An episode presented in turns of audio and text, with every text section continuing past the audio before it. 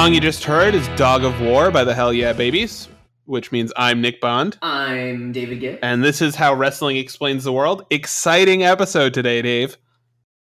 I feel like you just like always say that. I mean, I'm, I know that the topics are always exciting, but I'm starting to feel like this is just like a put on that you do, and I'm feeling insulted by it.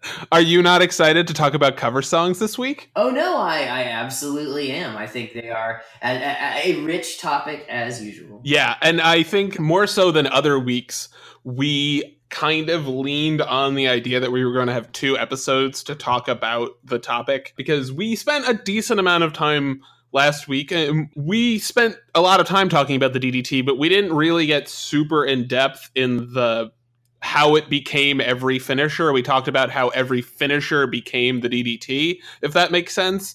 But I think what you see and the the reason we made the connection to cover songs is that the DDT was for a lot of people is like the quintessential finisher, but because it was the quintessential finisher for a really long time, people tried to make it into a finisher, like use the DDT for other reasons, when in reality, Jake the Snake was the only one that could really pull it off. And two people come to mind in particular.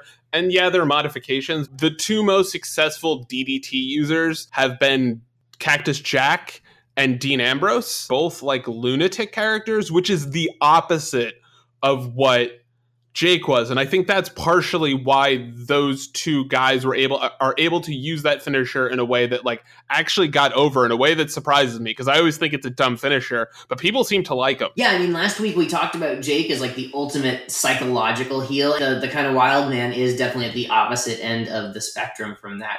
I always loved Cactus's uh, variation because it just looked like so sloppy and desperate uh, for one thing like it was never like pretty like when i think of let's say like uh, speaking of another early adopter so to speak like arn anderson's ddt is like really really beautiful and the timing on it is like really really great whereas like cactus's ddt was like a desperation move to plant the guy on their head and he was butterflying their arms to keep them from blocking ostensibly, which was just like a really, really cool variation. Like you said, it makes it seem even, it makes it seem vicious in a different way. Jake was psychologically vicious, and the DDT was the exclamation point of that. You know, Cactus Jack was supposed to be physically vicious, and his DDT and his variation on the DDT really kind of reflected that as well with the kind of unblockable, uh, just coming at you real wild version. Yeah, and I think that's what you see a lot when you look at covers that succeed is they're almost never song like just slightly different versions of the original song right? You know what i'm saying? It's never just like oh this is a slightly more up tempo version of blank. It's almost always a complete restructuring. Can you think of a cover that is just basically a slight variation of that's successful in a meaningful way that's just a slight variation?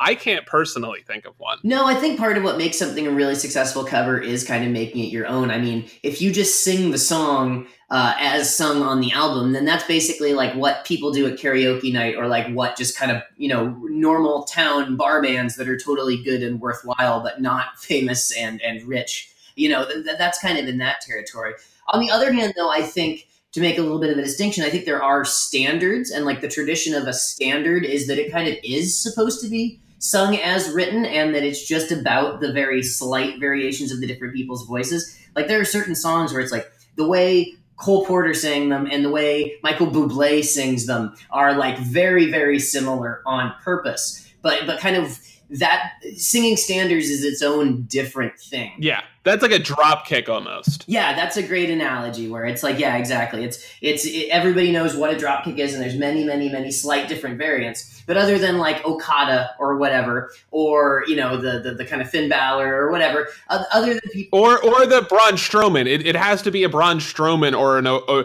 it either has to be so beautiful like Okada's that it transcends the sport, or it has to be so ridiculous like Braun Strowman that you're just like that's fucking awesome. Or or, or it's almost like the. uh Harry Nilsson, at like the height of his powers, did a whole album of standards, and like supposedly everybody told him not to do it, but he insisted on doing it. And it's really weird because the way that the music is arranged, all the songs kind of sound the same and bleed into each other.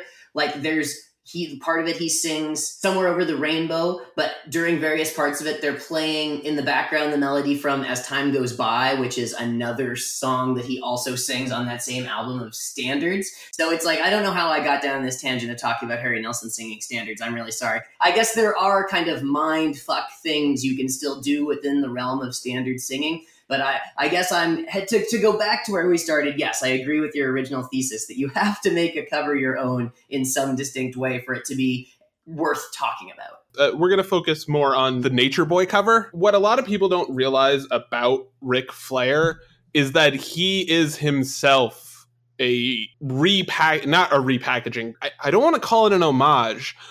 Is it a ripoff? Or is it somewhere in between the two of Nature Boy Buddy Rogers, who is famously the first WWWF champion, though he lost it to Bruno in like 17 seconds, I believe. Yeah, I think it was one of those deals where he had previously lost the NWA title back to Thesz or whoever, and they just chose not to acknowledge that in New York, brought him in as the world heavyweight champion, and just had him put Bruno over. So it's he was the first champion that even saying that like is kind of sticky. but he was at, at the very least a significant enough figure in wrestling to get to the point where they thought that might be a good idea.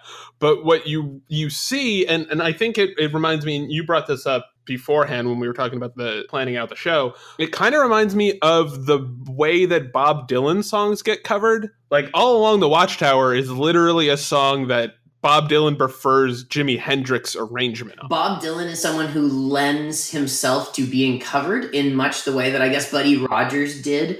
I mean, the, you know, in the 50s and 60s, there was like the the bleached the bleach blonde, uh, like beach bully type heel. And it's funny because you talk about Flair being kind of a cover. Like by the 80s or by the late 70s, early 80s, when Flair was really getting big, that was already sort of an anachronistic character in the culture otherwise. So it's interesting that, you know, that kind of like beach bum kicking sand uh, on the guy and stealing his girlfriend. Like that's that's like a 50s or early 60s heel, like a Annette Funicello movie heel. You know what I mean? So so so I mean you know you know bleach blonde uh, you know you know that was sort of the heel characters the arrogant bleach blonde guy who would steal your girlfriend and I think Buddy Rogers was kind of the zenith of it in the golden era of it um, but I think that what Flair did, even though he called himself the Nature Boy, and even though he used his hold and stuff, it wasn't like he was saying, "I am Buddy Rogers, and you should look at me the same way you look at him." I mean, it was also a, almost a heel thing in and of itself.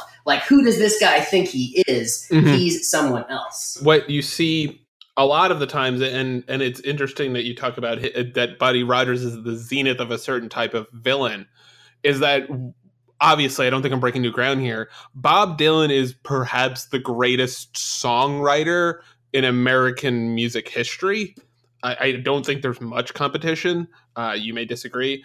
Um, so when, like you said, he lends himself because it's such a structurally strong song all of his songs are for the most part that they lend themselves because they're so good that you can pick at they're almost standards in and of themselves that you can like kind of pick and pull at and and change into these other things because they're the the actual structure of the song is so strong. Yeah, I think that's definitely true. It's like the writing is there. Like even when Bob Dylan songs don't make any sense, the words sound good together. You know, like, like he's he's definitely that kind of a poet, uh, which is funny because I mean, now he kind of like his name is Bob Dylan, which is taken from Dylan Thomas, and he's he kind of connected to Dylan Thomas in that sense that he can make the words sound really good, even if you're not sure what they mean. But I think part of what makes him such a great artist to cover, in addition to that, is, and I don't mean this in like a in a, a judgmental or negative way, he doesn't have a great singing voice. So when Bob Dylan performs the song, it's almost like a spoken word artist or almost like somebody, you know, like a pre production recording. Like when you hear what your favorite band sounds like pre production, like that's what the Dylan album recording sounds like. And, and that's not a knock. And I mean, he did do high production stuff, like when he did Nashville Skyline, uh, the country album, like that's big production stuff. But, but I think that he performs his own work in such a simplistic way and the way he sings like not that it's bad but he's it's unpretentious and uh, I think that he really sets other people up to follow him successfully. That he does his song his way, but he leaves people room to really do lots of different stuff with it and take it different directions. Yeah, and I, like I said, it's very interesting that he's kind of I don't want to say humble.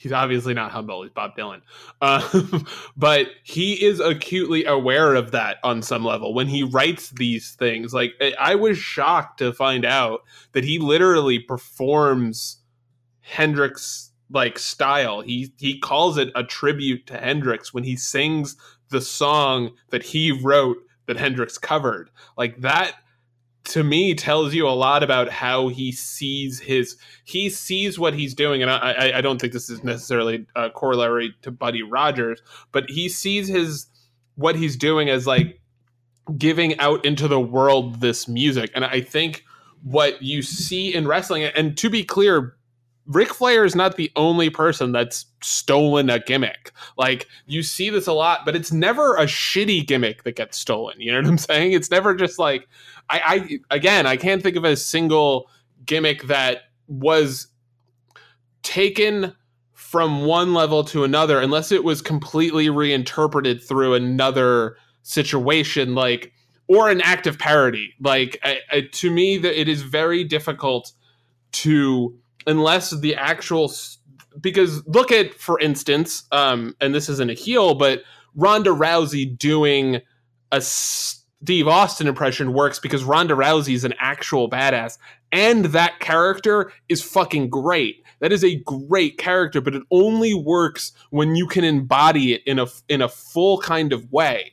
You can't just say, "Oh, I'm going to pretend to be a badass." Like you actually have to be a badass in the way that like Jimi Hendrix was actually a great musician. Yeah, I mean, they, they what's it they always say in wrestling, right? Everybody says it, it's all about like finding yourself and finding who you are, and you can't be doing anybody else's act really. I mean, how many different guys have grown out their hair and put on furry boots and gone to Japan and thought that they were going to somehow, you know, get rich and famous like Bruiser Brody did? Like like at least a dozen different guys. And you know, it hasn't worked for anybody. No, it's it's definitely true that you can't just put somebody else's skin on, uh, so to speak, and, and, suddenly be accepted as them and be successful the way they were. And and once again, it kind of comes back to the to the cover song, that idea of like in the, all along the Watchtower, the way that you know Hendrix blends his own vocal and then the kind of the second vocal layer, which is kind of the singing of the guitar. Like he adds a whole second layer of complexity to the song that isn't there in the original version. So it's not like he's just saying like Bob's the most brilliant songwriter of all time. I'm going to do another Bob song because I like Bob, which I've heard interviews where he he says things like that. He talked very candidly about his appreciation for Bob Dylan. But what he said is like, this is a great song by Bob, and it inspires me to put on this great new performance. Uh, another song you mentioned that I thought was an interesting uh, parallel was Guns N' Roses' cover of "Knocking on Heaven's Door," which I think changes the song's feeling a little bit. It makes it feel much. Uh, this is going to sound incredibly stupid. The bigness of Guns N' Roses makes it feel like you could actually. He's actually talking about knocking on heaven's door. Does that make sense, or do I sound like a crazy person? Oh no, definitely. I grew up, you know, as a child of the late '80s. Like I grew up with the Guns N' Roses version, and to be honest, had not heard the Dylan version until like my late high school years. And yeah, I agree that it has like this grandiose feel to the point where, like, growing up, I never really kind of listened to the lyrics and realized, you know, that it's literally about someone's dying moments um, and, you know, because it had that huge, big production sound and just the, you know, the really distinct guitar by Slash, the really, really distinct vocal by Axl Rose.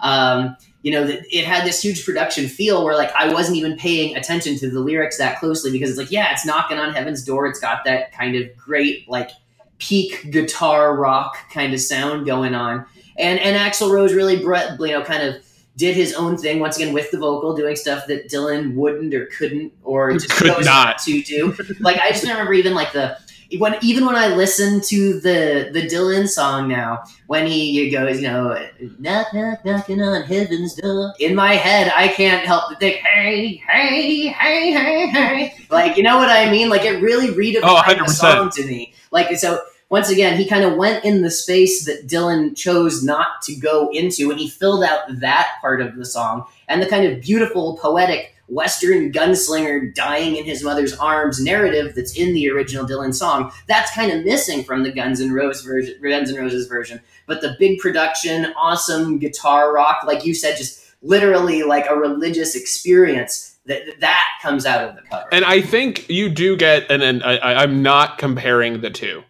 but it feels more visceral to me, and it could be a function of. This is going to sound insane.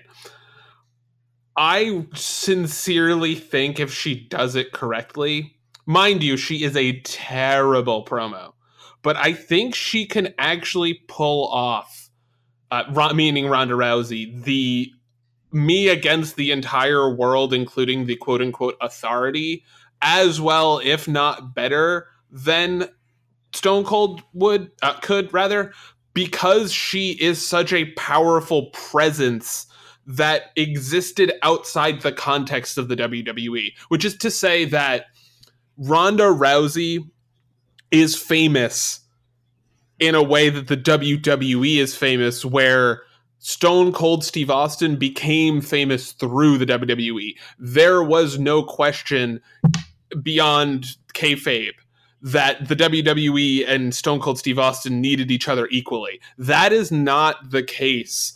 And the same way it wasn't for Guns N' Roses, they didn't need to do that cover. They were early fucking Guns N' Roses, but they were like, this is a badass song that we can make even more badass in their heads. Whether or not it's actual badass song is up for debate. But like, I think what Ronda does is is gives you that larger than life thing where like Austin is was great because he was Stone Cold Steve Austin is perhaps the perhaps the most gifted performer of his generation and before he got hurt he was also probably one of the five best in-ring workers where I don't think Ronda ha- Ronda's not going to break her neck hopefully God willing um not good I was about to yeah. say right, uh, that's a hell of a jinx but uh, do do you agree with me, or do you think I'm being completely nuts here? I don't think you're being completely nuts. I think that you're more sure of her at developing into a great wrestling character than I am. Like for me right now, it's like she's. I think it's kind of like 33% Stone Cold, like 66% Patrick Swayze from Roadhouse. uh, like I really think that's what she's going for sometimes, especially I don't know her posture. She she really reminds me of Patrick Swayze, which is uh, I'm I apologize for that comparison, but I also don't. um, I I think that she has the potential. She's someone who actually has the potential to change the way that people think about wrestling, like professional wrestling. Mm-hmm. Like, yes that's what I yeah, that's what I'm saying is that she and, sorry to interrupt, mm-hmm. but I, oh, she also has the added advantage of not having what 50 years of history weighing her down the way that Stone Cold did. That like she feels like she could actually get pissed off at the WWE and leave. Does that make sense? Like, I think she feels like I don't want to say she's bigger than wrestling, but she has enough gravitas as as a performer outside the context of what she physically does in the ring that I think that it, it that's why it works in the way that the Guns N' Roses cover worked. Does that make yeah, sense? I think it does. I think that you know Austin, uh, uh you know Austin had that believable kind of like fu anti-authority thing. Even like as you very astutely pointed out, like he really needed the WWF when he got there. There's been this kind of like alternative narrative emerging the last couple of years that like. Oh, what if Austin had stayed in ECW a little longer? And it, it just wasn't. A, it wasn't something that was going to happen. It's not worth talking about. Like he financially needed the security, and in terms of just structure in terms of in order to break out in the way he he did, he needed a better platform than he'd ever be afforded in ECW, just in terms of reach and size. But it's really interesting because on the other hand, Ronda Rousey, I mean, she is more or less financially independent, like set for life. Like she is doing this as a retirement hobby. This is whittling to her. This is making birdhouses or uh, picking up the balls at the driving range. Like this is her retirement job, and that gives her real leverage. Like Austin was an anti-authority figure, and, and and you kind of had to forget, like we just said, you kind of had to forget the part that you know he was on some level an employee who was dependent upon them. But she, I think, could play a similar character because she has the actual leverage. That's something that's real. She doesn't need to be there. And like you said, if she got pissed off, she could just walk out. She is taking the character and adding something to, but she is just stone cold and a little like aesthetically Roddy Piper character wise she is stone cold. And I, I, don't think there's that much space between roddy piper and stone cold. I just think the idea of an authority figure in a traditional sense was not what it was when rowdy was around. That's why roddy didn't fight with authority figures in a meaningful yeah because they didn't exist. So but like given that he would have. So i think that she is part of a lineage in the way that like that song is part of the lineage of the evolution of and i i don't know you would know better than i would the transition of popular music from a kind of poppy folk style to a rock style. Uh, what I think you see with that that evolution is when it goes right. But what you see, and I bring up Nature Boy again, Nature Boy Ric Flair begot Nature Boy Buddy Landel, who is just like Dave, could you? Eh, eh, because I've I haven't I don't think I've seen enough of him to really. He uh, oh oh man, he makes me laugh. you know what's funny is I was recently uh, I just wanted to put something on in the background while I was doing some work, and I put on In Your House Five, and he has he does a quick job for Ahmed Johnson on that show. and like, would you have ever guessed if I hadn't just told you that those two people existed on like the same plane? No, no, not not a, ethereal plane. Nothing like. yeah, exactly, exactly. Like one of them is, is is clearly some sort of pan dimensional being in that that scenario. But no, Buddy. But I mean, Buddy Landel was was doing you know was was doing Rogers, but was definitely supposed to be doing Flair. And I think on one hand, it's like we talked about with Tully Blanchard that in the territory days when Flair was the world's champion and was traveling, there was definitely money and there was definitely uh, there was definitely an important place for people who were kind of like Flair. You know what I mean? Like someone, like I said, like in the way that Tully could kind of communicate to the audience that someone might be ready for Flair. Yeah, and uh, and I think that's similar to the way that rap uses like samples, right? They like pull samples from shit and are like, this works within the context of this song, but it's not my entire, it's not the entire song. It's just part, or my entire oeuvre. It is part of one song that I've created, and that's kind of what Tully did. Yeah, definitely. I think that's a good analogy. And I, but but I mean, for for there, there's that thing where I think that Landel was we talked about you know needing to get a little distance between yourself and the source material to really make it your own. And i just don't think that he found the right balance. He was different from flair but just in ways that diminished him. Like he wasn't his his he wasn't in as good of shape as flair. His arms were smaller. His midsection was normaler i, I guess i'll say to compare to a, a, schlub like you or i. Uh, but uh you, you know, and his like, hair wasn't as good. It was like Ric Flair hair, but like no, and his robe and his robes had the sequins, but they were way cheaper, and you could tell there were fewer sequins, and they were thinner and shorter. You know that it was it was it was he was just so impaired when put anywhere near Flair just because not because it was a cover but because it was a cover that that wasn't sure of its identity and couldn't find the right distance from the source material yeah, and and some of that is Buddy Landel, but a lot of that is on Ric Flair. He has such gravitas. He he is almost a, a like a, in terms of gravity, he's almost like a planet relative to everyone else, especially in like because there's um I forgot what year it was, but there is a Buddy Landel and this is funny Dustin Rhodes match and Dustin Rhodes is doing basic is the natural at the time, and he's basically doing the American Dream. Like he looks like the he looks like Dusty Rhodes' dad, obviously, but like really, like almost intentionally so.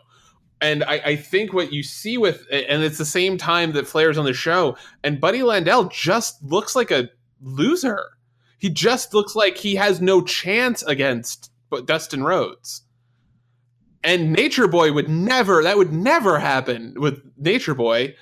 uh, sorry, not nature. I, I'm, I'm Flair. That would never happen with Ric Flair. Ric Flair would never look like he didn't have a chance against Dust, young Dustin Rhodes. Oh no, not at all. Like you said, Flair had the gravitas. We talked last week about you know Jake Roberts being a very powerful wrestler in spite of not necessarily looking like a super physically powerful guy, and like that was definitely the thing that Landel was lacking. I mean, by all accounts, from from you know people like Cornette and saw him on you know a more smaller territory basis in, in, in more rural towns and not big TV tapings and stuff, that he was great at getting heat at live events. But I, I definitely agree that he did not have the personality that came across on TV. And again, he was doing something so very near the act of the person who got across, maybe better than anybody else ever, other than The Rock.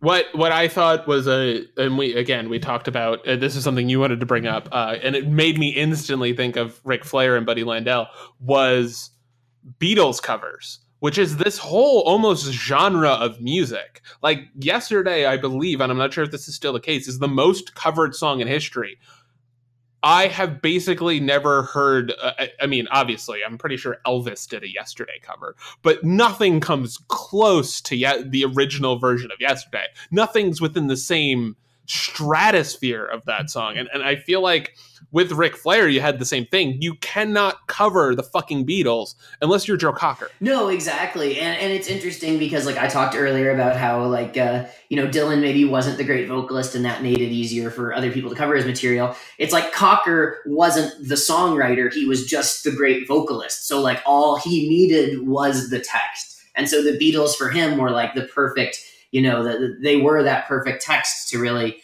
because I mean, like, uh, what is it? Mad Dogs and Englishmen is still just like an incredible live album. Just like he he had an incredible voice, and I think he he, he literally, in terms of uh, just the sounds he made, had a great voice. And but the Beatles helped him find his voice as a kind of singer storyteller. And I think what's also important is that uh, we didn't exactly mention is that the other version of that, the Beatles version of the song, is sung by Ringo, who God bless him. Sure, he's a nice guy. Not anywhere near Joe Cocker in terms of vocals. Not again, may, not in the same stratosphere. Like I think I could sing better than I'm not going to, but I feel like I could sing better than Ringo. Ringo, I on no planet could hit half the notes that Joe Cocker like used to hit rolling out of bed. you know, bringing it back to Harry Nilsson, you know, the uh, the Harry Nilsson song, the best friend that they used as the theme song for Robin Big. That song is about Ringo Starr. So we've come full circle. but it, it, also reminds me, it doesn't just remind me of um, Ric Flair, it also reminds me of Dolph Ziggler, actually, because Dolph Ziggler's big problem, and, and, and he's starting to move past that, is that he's just doing a Shawn Michaels impression. And Shawn Michaels is, in terms of, again, the gravitas that he has, the Ric Flair of his generation for the boys in the back. Like, they think he is the best guy in ring ever. Like, from Stone Cold to, like, AJ Styles, everybody in between basically points to, in terms of American wrestlers, Shawn Michaels as the best. And then you look at Dolph Ziggler, who's very talented, but he's not Shawn Michaels. And and you can be a talented singer. You can be Elvis. Elvis is a great singer.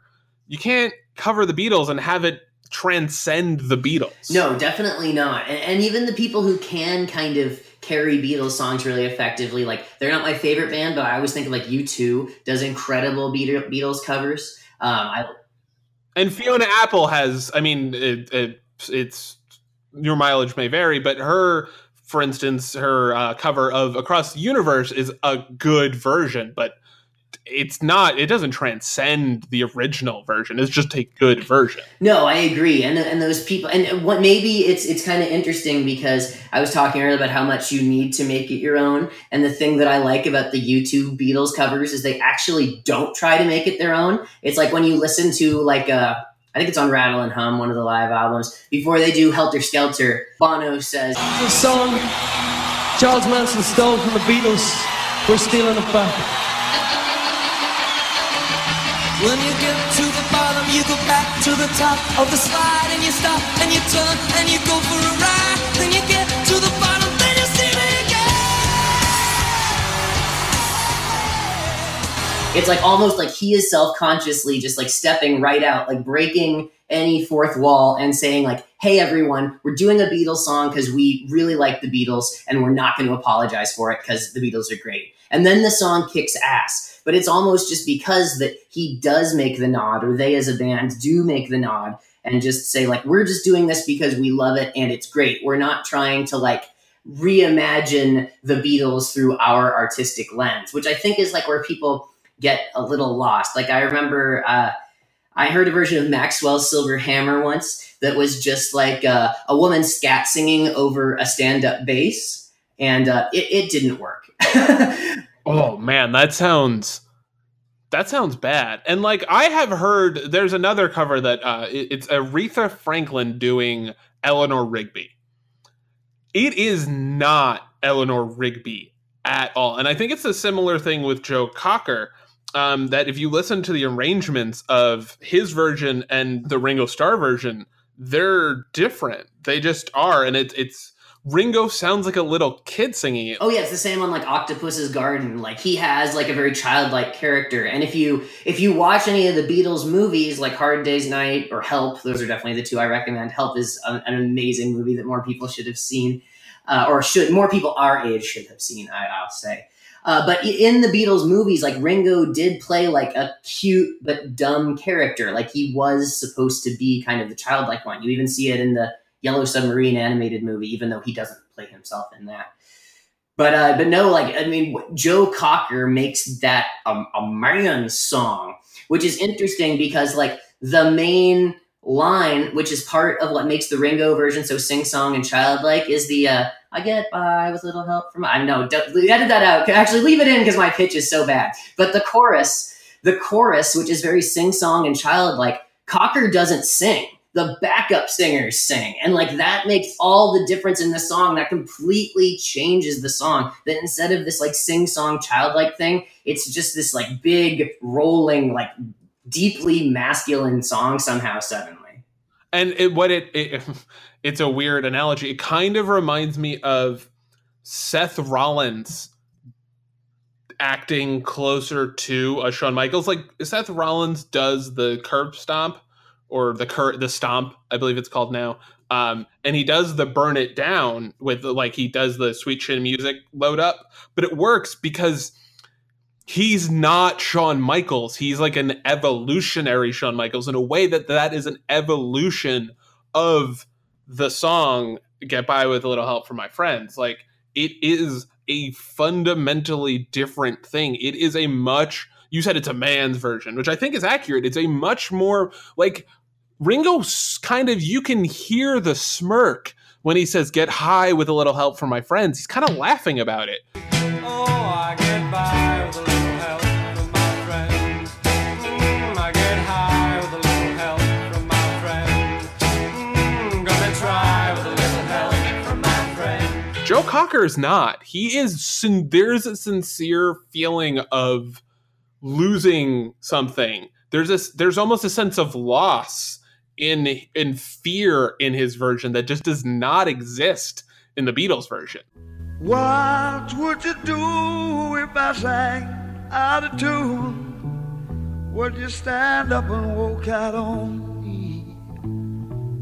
Lend me your ears and I'll sing you a song. I will try not to sing out of key.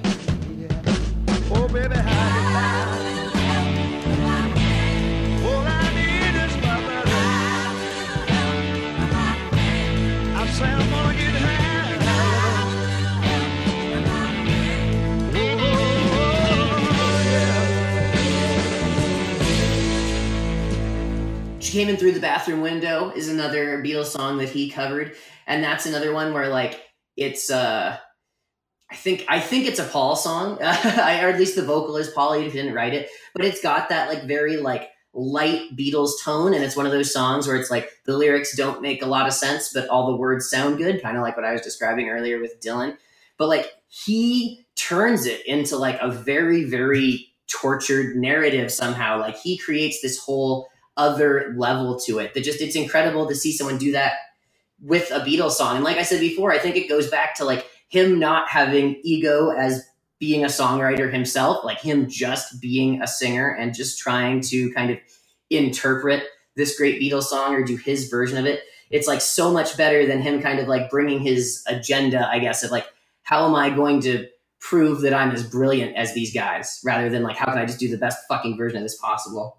Yeah, and I think Seth Rollins is doing the best possible version of a variation of Shawn Michaels, where Ziggler is literally just doing Shawn Michaels down to the pants. Yeah, and, and and you know what? It's crazy too because it's like he's doing Shawn Michaels right before Shawn Michaels really put it together. I guess that's what's really frustrating to me is he's like WrestleMania nine Shawn Michaels eternally, right? I guess that Yeah. like did he not get that Michaels wasn't there yet? It's like Michaels was clearly like a great worker, and I'm sure he was just tearing every house to shreds, you know, at the house shows every night and stuff.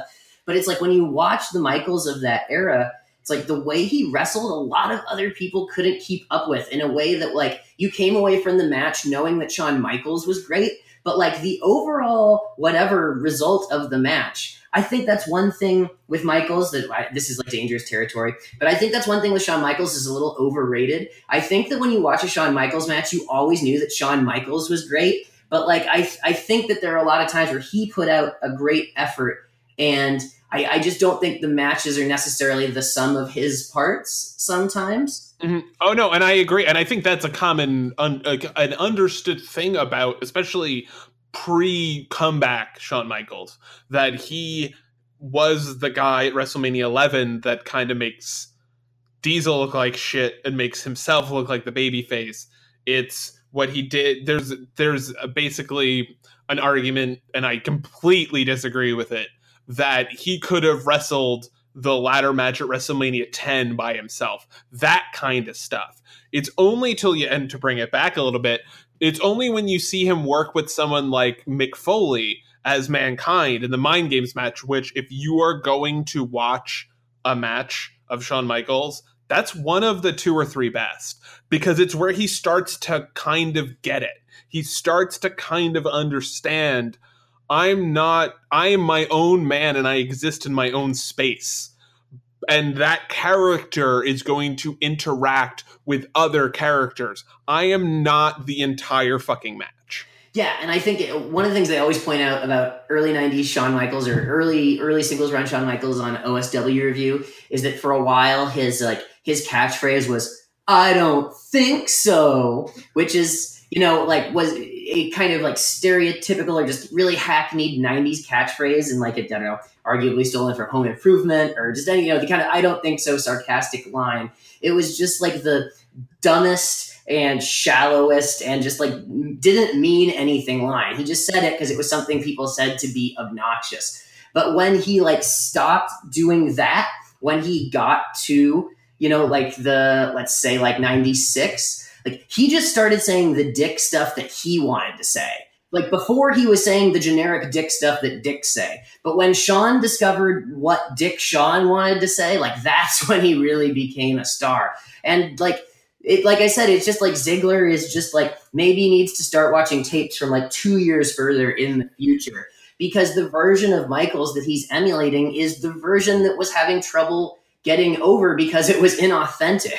The way he like sorry, the way he was wrestling, like the, the the pace of the business wasn't ready for it yet, and it made it awkward. And the way he talked, like I said, there was no distinctness to it. He was just doing like a generic character. Yeah, and I think what you what you see and, and the difference for Seth Rollins is Seth Rollins came into the WWE as a, a fully realized character that again existed outside the context of a Shawn Michaels. Obviously, obviously, obviously was influenced by Shawn Michaels. Every person from this generation was him and Bret Hart. Everybody.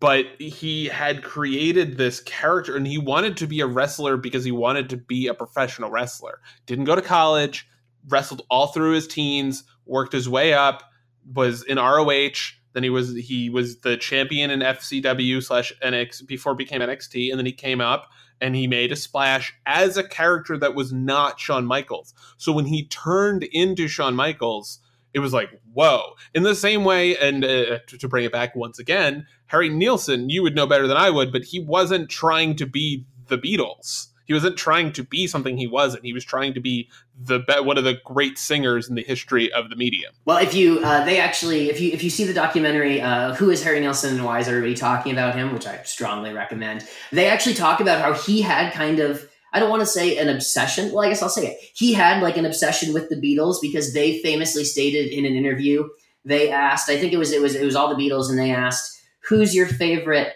uh, singer I think and John said Nilsson and then they asked who's your favorite band? And Paul said Nilsson and I, supposedly he really took that to heart and that was really important to him that that he was the beatles favorite act even though he himself was to some degree sort of a beatles imitator. And that, that i know once again like i kind of was joking about earlier that he did develop a very close relationship or friendship with ringo in the 70s and 80s and that kind of it did kind of sickly become too much a part of his identity that you know he was such an incredible admirer of the beatles and that they loved him back in that way. It was in some ways very productive and good for his career and mental health, and in some days very counterproductive and bad for his career and mental Yeah, health. yeah. And I, think what's nice about Seth Rollins is he's largely avoided that. And what you see now is the the angle he's working with Seth Rollins, he's kind of doing exactly what you mentioned that he's kind of now starting to get into with Drew McIntyre the as his heavy when especially in the idea that like Drew McIntyre is actually the real quote unquote star in that group, um, in that pairing, you see him kind of evo- evolving into a more palatable version of Shawn Michaels, but at the same time, he's still not transcending. And and and part of that is the gravitas, but part of it is it's just he's not as good. And I think that was the real thing for the Beatles is no one and and I I will not hear an argument that I mean you might give me one and I'll have to accept it that the Beatles aren't the best pop group of all time. They to me they they are unequivocally the best. Not just the most popular, but the actual honest to God best. Like you listen to Revolver and it is like 10 it is what 13 songs and each one of those songs is almost like it's another entire genre of music. It is the the and you look at Shawn Michaels matches, you look at matches he has against nobodies, or even a Mick Foley, where Mick Foley's best match and favorite match is a, a Shawn Michaels match. Basically, every single person's favorite match is a Shawn that worked with him is a Shawn Michaels match because he just did it better than everybody for an entire generation, and that's basically and he did it at a time where he was one of two or three people doing it in the same way that it was like the Beatles and the Rolling Stones, they were the ones that built the foundation for what we understand to be modern wrestling. And and I think that's that's like the real catch is you kind of have to and there's only so many stories, there's only so many characters. So you kind of have to like pull like I said and that's that's what happened with to me rock music in general is that you had this thing where there was only so far you and pop the Beatles version of pop eventually became, uh, along with a bunch of other stuff and more blues influence, the what became 70s rock on some level. They set the stage for everything that came after them, and you just can't get past that. There's certainly the law of diminishing returns, uh, you know, and, and, and I think that it applies across the board in wrestling, whether you're talking about spots, whether you're talking about finishes, whether you're talking about gimmicks, whether you're talking about storylines, right? That I mean, it's like they say in like improv comedy that, you know, if you get a big laugh on something, do it again. If you get another big laugh, do it a third time. But like, don't you ever dare do it that fourth time because that's self indulgent and it's going to drop off huge. And then like, you're going to look like the person who only could come up with one funny joke and kept trying to go back to it. And, and, and I think that that kind of applies to cover songs as well.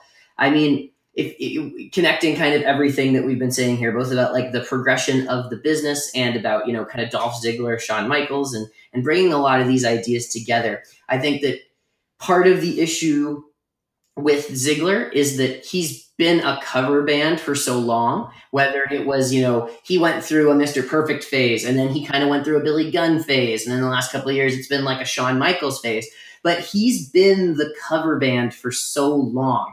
The cover band, like, there's very few stories about cover bands breaking out in their late 30s or whatever. And, you know, a, a cover band really hitting it big and become nationally, internationally famous because you have to transcend that at some point and you have to define yourself as an individual you can't just like live on as a cover act forever unless you create a specific niche for yourself where you're like richard cheese where he's like yes i've sung every pop song of the last 50 years but i make them all sound like shitty lounge songs or whatever like you have to carve out that niche for yourself but if you're if you just continue to be a cover band like the beatles like half of a half of their first album their British album. Uh, half of their first album were cover songs, but by the time you get to uh, Meet the Beatles, the, the first American album, they're almost all originally written songs.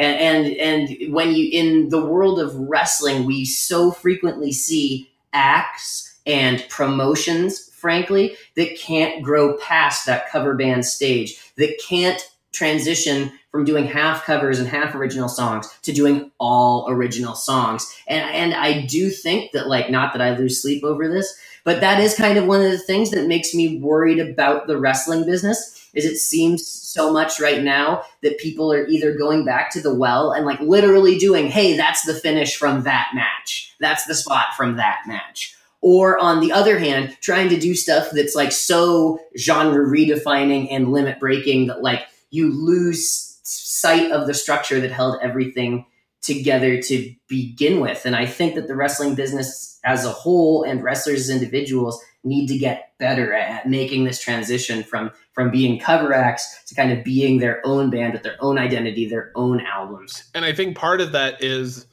pulling back. And again, I've never worked a match. I'm not going to tell people how to do their jobs, but it feels that part of that is the way in which wrestling is now wrestling matches themselves are now developed. They are much more structured. They're much more planned out than they ever were before. So there's no sense of taking what the crowd is feeling and working that into it in the way that like and I hate to use this analogy like a jam band does where they're just kind of feeling it and they kind of flow like I don't want to that those are and uh, what's funny is those are like the successful rock bands now are these touring jam bands. They're not there's really no significant rock acts anymore because everything has become this cover of a cover of a cover of a cover of a cover. You talked about U2. You look at Coldplay.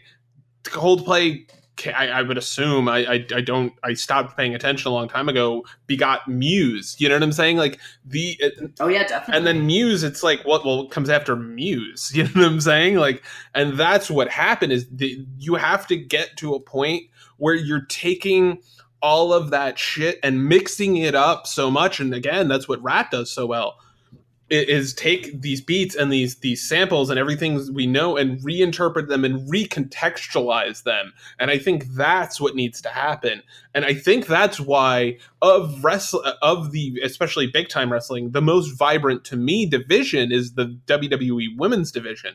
Because they don't have that. They don't they aren't bogged down in the way that the other stuff is. So when you see Sasha and Bailey and you see this like breakup of a friendship, it doesn't a have that and this is something we talked about in a previous episode. It doesn't have that homoerotic aspect to it which kind of underlies the entire thing. It doesn't necessarily make it bad, but it, it it's not about the it's about an actual friendship. It's about an actual real friendship because we don't have all this baggage attached to it. And and I think that's why like Asuka versus yes, Asuka versus um Charlotte Flair was kind of uh, almost like a, a like a face versus face kind of thing, which we've seen a bunch of times. I don't want to call Charlotte Flair exactly a face, but like that's why the match worked so well because we had never seen that shit before through the the style because it, it, it's almost like a, a the the women's style is a fun is this nice mix between cruiserweight because of their size and act like more standard Americanized wrestling because of the size differentials and things like that. So you get both. You get people who are five foot nine, five foot ten at most, and are extremely athletic doing shit that you know the cruiserweights do, but also because Asuka's five foot six, let's say, and Charlotte's five foot ten, Charlotte can beat up Oscar in a way that doesn't feel like I'm having to add anything to the story to make it feel more realistic. No, I agree with you that uh, the the women are definitely my favorite part of the WWE right now overall, and I think that I know the last like two three years, just kind of a lot has been made both by fans and by WWE themselves about like you know uh, progress and evolving the role of the women on the show, and that's great and I'm happy for it. But I'm really glad that we're officially past the firsts. Like we've done a Royal Rumble, we've done a cage match, we've done a Hell in a Cell, we've done whatever. Uh, Main event at a pay per view, main event in Raw. it's like I feel like now they've main event Raw, and it's just a women's match main eventing Raw. It's not like, oh my god, this is the first time ever. It's like, no, it's just a tag match that's main eventing Raw. That's cool. Yeah, and again, I think for me that would be a sign of that evolution. It's like all these firsts. It's like okay, here's the women covering all the things that the men do for the first time. This is a first time you've heard a woman sing this song. That's like um, respect. Like Otis Redding singing respect. You know, a man singing that song is very, very different from a woman singing that song.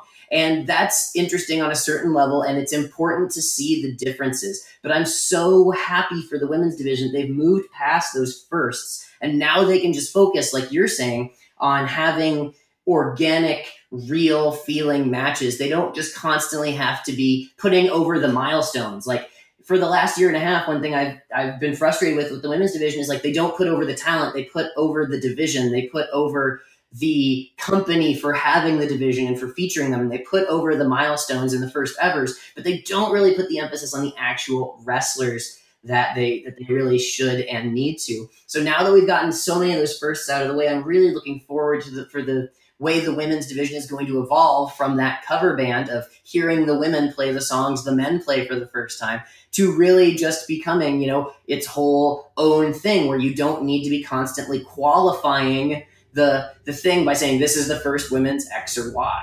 Yeah, no, no, and, and I think they are doing the best job out of anybody of doing it of of because they they grew a lot of the women's wrestlers on the WWE roster in particular grew up as stretch strong wrestling fans, but with not necessarily the idea of I want to wrestle like Alundra Blaze. It was I want to. Sasha Banks is an Eddie Guerrero fan. You know what I'm saying? Like it.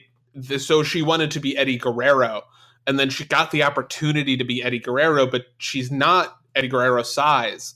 She does different things than Eddie Guerrero. You, you know what I'm saying? Like, but she took his style and incorporated it with a bunch of other stuff because she couldn't just do an Eddie Guerrero impression. It doesn't work like that in the way that it worked for Nature Boy Ric Flair. Well, one example, I talked both these people up a great deal. I, I think these are like just two of the best talent they have in NXT right now. But like Shayna Baszler versus Nikki Cross. Oh And man, that was so fucking good. and and it's good because like it's the same thing that made Sabu versus Taz good. Like you have the grappler character on one side who's you know tough and mean and doesn't take shit, and then on the other hand you have the complete wild card crazy person who will just do anything. But I thought that that feud and and the match that they had, I mean, in spite of once again, I know people don't love these finishes with Baszler, but like you're not supposed to like when the heel wins decisively with their finish. Like that's how wrestling works. Sorry. But but but I think what made those matches so special is that they tapped into that like Sabu Taz type deal,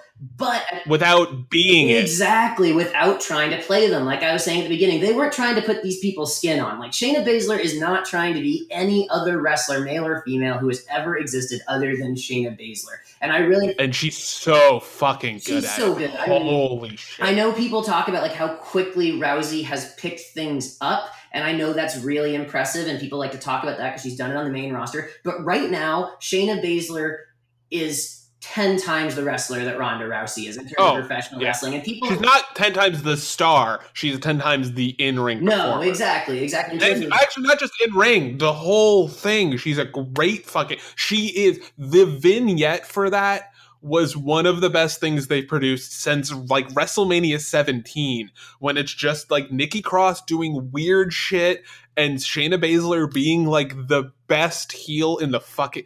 I we should do it. We could do an entire episode on just that match.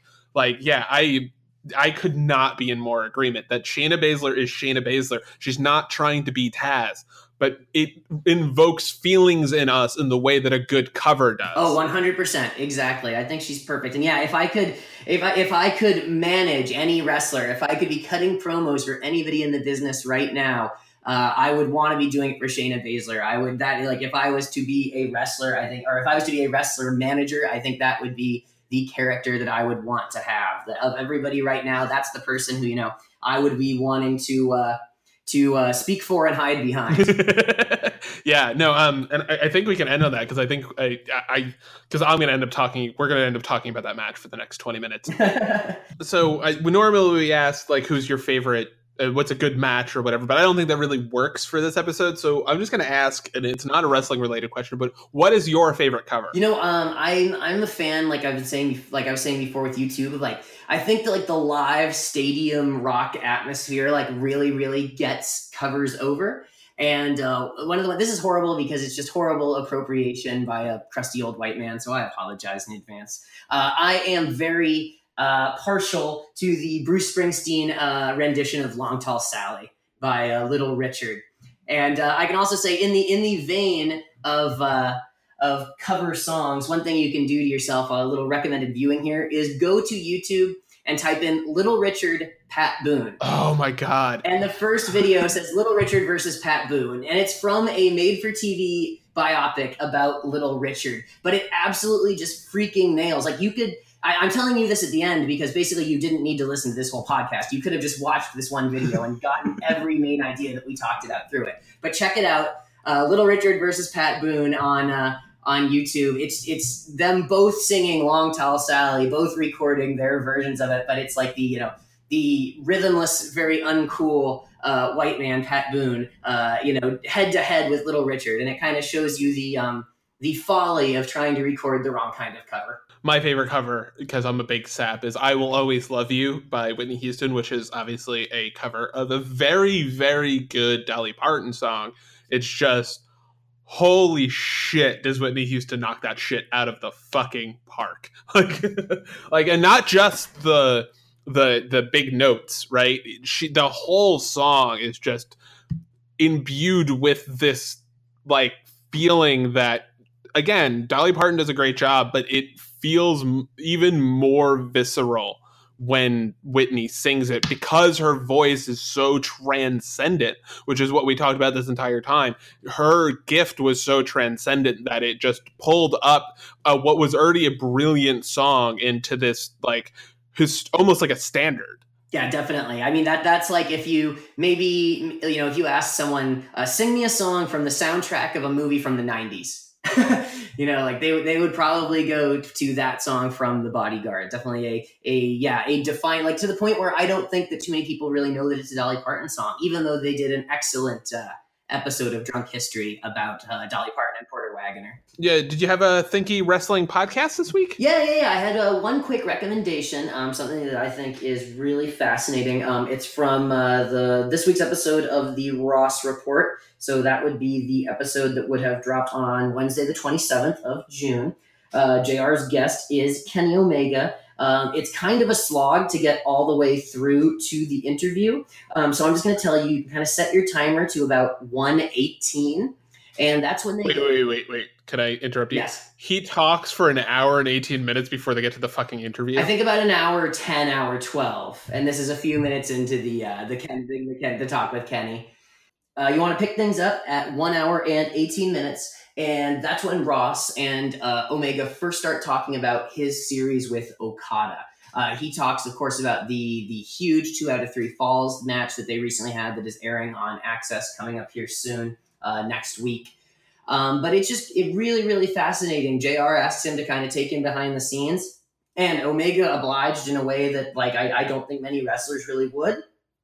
He talked really explicitly about the psychology of the series of matches between him and Okada you know, one of them gets the win, the other one does. One can't beat the other, but the other doesn't give up. He like really talks about why they decided to go to a two out of three falls match and from why both his character's perspective and Okada's perspective that really two out of three falls was the only gimmick that really made sense for this match. And he just talks about, you know, what he wanted to get across in it. And he's he's very cerebral and, and really excellent at both when he ex, when he explains the angle, it actually makes that makes it better. And I don't mean that it's lacking without his explanation because it stands on its own and is tremendous. I mean, if you haven't seen Okada Omega matches, like what are you doing? Go out there and watch them. Uh, because they're spectacular. But but they're even better when you hear that there's someone you know kind of behind the scenes who's just so incredibly thoughtful and meticulous about these things. And it's really great to hear that there's like a wrestling company out there where someone like that can be in charge of their career and can transform themselves from being like a second or third banana to being you know the top star of that company and one of the biggest draws in the world in like less than three years so it, it feels more like uh, somebody like a director's commentary than somebody explaining a joke. Is that kind of what you mean? It's definitely a director's commentary, and it's also just sort of like a great peek inside of his brain. And it's really, like I was saying earlier, with just some of the stuff that when I get kind of worried for wrestling, um, it's really great to see someone who's such a psychologist. And even if he approaches wrestling in a different way. Like even if you know, even if Jim Cornette thinks that he's not really a wrestler or whatever, he's he's clearly a uh, just a brilliant psychologist, and it's good to see the wrestling business in the hands of those people. So I definitely recommend picking up Ross reported about the one hour eighteen minute mark and just really hearing Kenny talk about his psychology, the psychology of his series with Okada, and specifically. You know, putting together that last two out of three falls match and why it was so special to him. Sorry, that shit's just fucking hilarious. It's an hour and 10 minutes before he gets to the interview. yeah, I mean, he's got to do, you know, what's on my mind and Slobber Knocker of the Week and uh, give out the Pet Coon Goofy Award.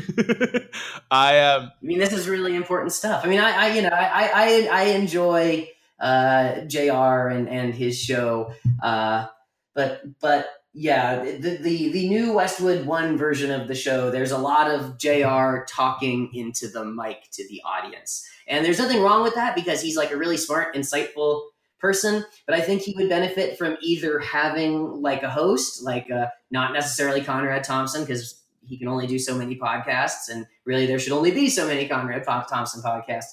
But I think he would benefit from even ha- either having somewhere in, in you know kind of someone wrangling in there with him uh, or on the other hand, just like having the guest straight through and talking current events with the guest. Like even if there's some old time wrestler who doesn't, you know, watch anymore, still just kind of like running ideas past them and stuff. Because yeah, I I've really enjoyed the Ross report since episode one, but I agree with you that it, it's a slog to get through to the interview sometimes these days. What's not a slog is next week's episode, which will be on ladder matches. Um, I know I say this every week. You caught me, Dave, but I am genuinely like very excited to talk about ladder matches. Um, and then also at next week's uh, at the end of next week's show, we will announce the next week's topic after that. Uh, so you have both of those things to look forward to: us talking about ladder matches for about an hour, and then us explaining what we'll be talking about after, uh, which is a topic that I I think the this will be the best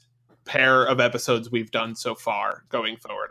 I, I, I don't want to hype it too much. I just think that we have uh, I'm really excited for the episode that comes after the ladder match and the ladder match episode. Um, did you have any plugs this week? Um, just a couple of things really quickly. Uh, of course, number one, as always, follow me on Twitter at Dave Writes Junk.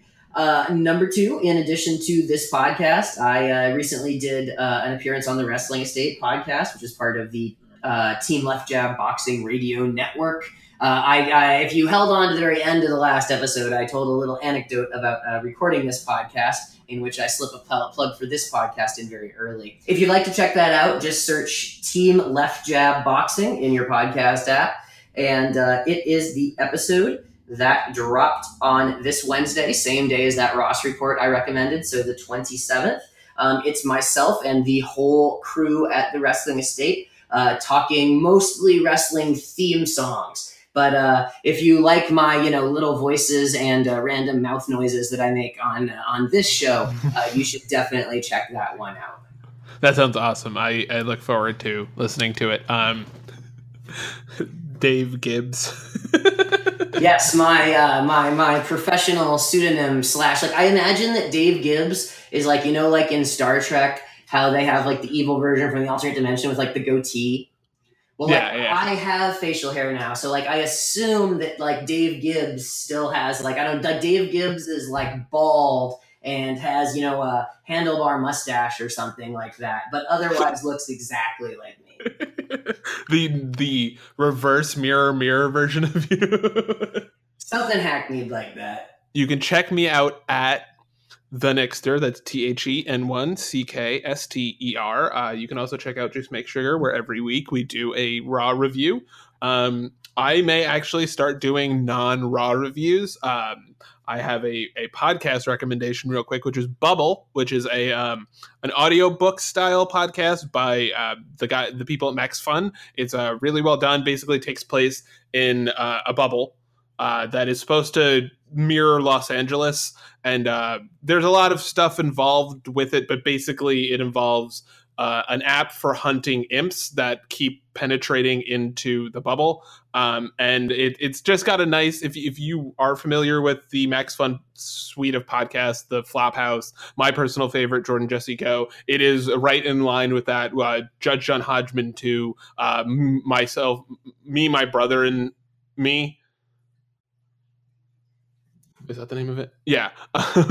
All of those podcasts. Not to be confused with my brother and me, the show on Yeah, Nickelodeon. the two completely different things. Uh, Imagine that. both, I think, uh, both of the families are from the South, though. So, like, the the accents are similar, but that's about it. Um, I remember the, the TV show My Brother and Me had awesome '90s like New Jack Swing transition music. Like when when characters would enter and exit off screen, there would just be like a quick like. It was amazing. and Kendall Gill was in an episode, so that was that will always hold a special place in my heart. Um, and uh, as we mentioned last week, uh, and again, no pressure, the Patreon is still available. It's uh, patreon.com slash hwetw. Like like Dave said, we're I, the podcast will always be fr- uh, said last week. The podcast will always be free, but uh, if you wanted to help us pay for hosting, that would be great. Um, don't forget to whether or not you go to Patreon, do not forget to go to pod uh, how wrestling explains at podbean.com or on iTunes. And if you're on iTunes and you're reading uh, you're listening to us on iTunes, please rate, review, and subscribe to us, obviously. Five star or four star reviews are fine. Uh, I swear to the Lord Jesus, if you give us a three star review, uh, I'm gonna be hurt in a real way. Um, No seven stars either. I can't abide by hyperbole.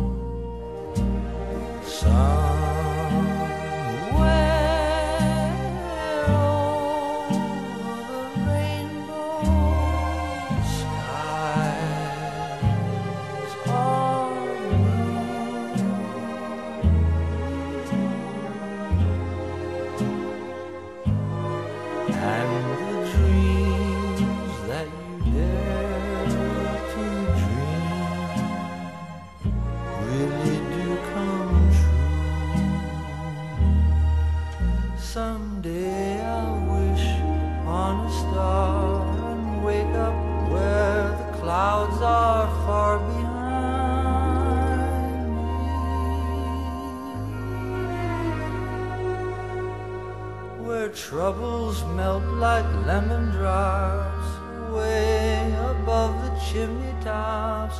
That's where